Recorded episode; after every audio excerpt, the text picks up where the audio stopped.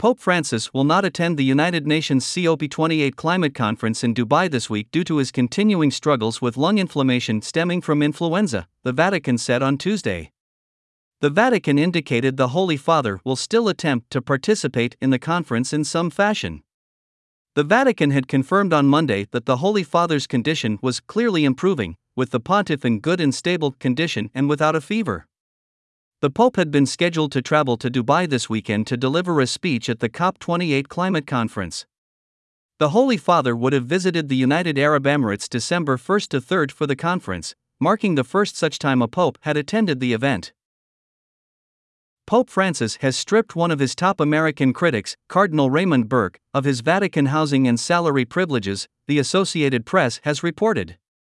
The Pope reportedly said that Burke was a source of disunity in the Church and that he was using the privileges afforded to retired cardinals against the Church.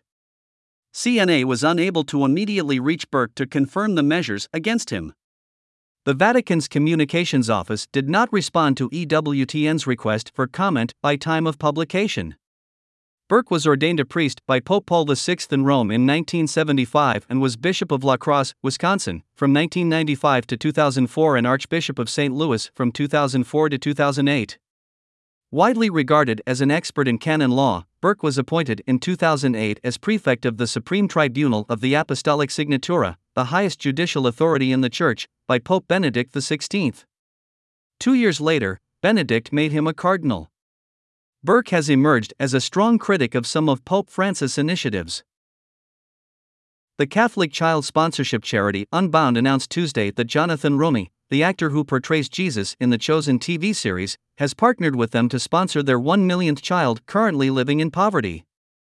Roumie, a devout Catholic, was cast as Jesus in the Christian produced hit TV series The Chosen in 2019. Roumie first began sponsoring with Unbound in 2019, financially supporting and writing letters to a child in Tanzania.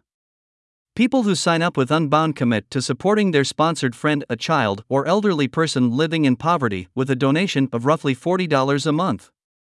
Unbound also facilitates letter writing and the exchange of photographs between sponsors and their sponsored friends in an effort to build personal connection. Today, the church celebrates Saint Saturninus, the first bishop of Toulouse, France.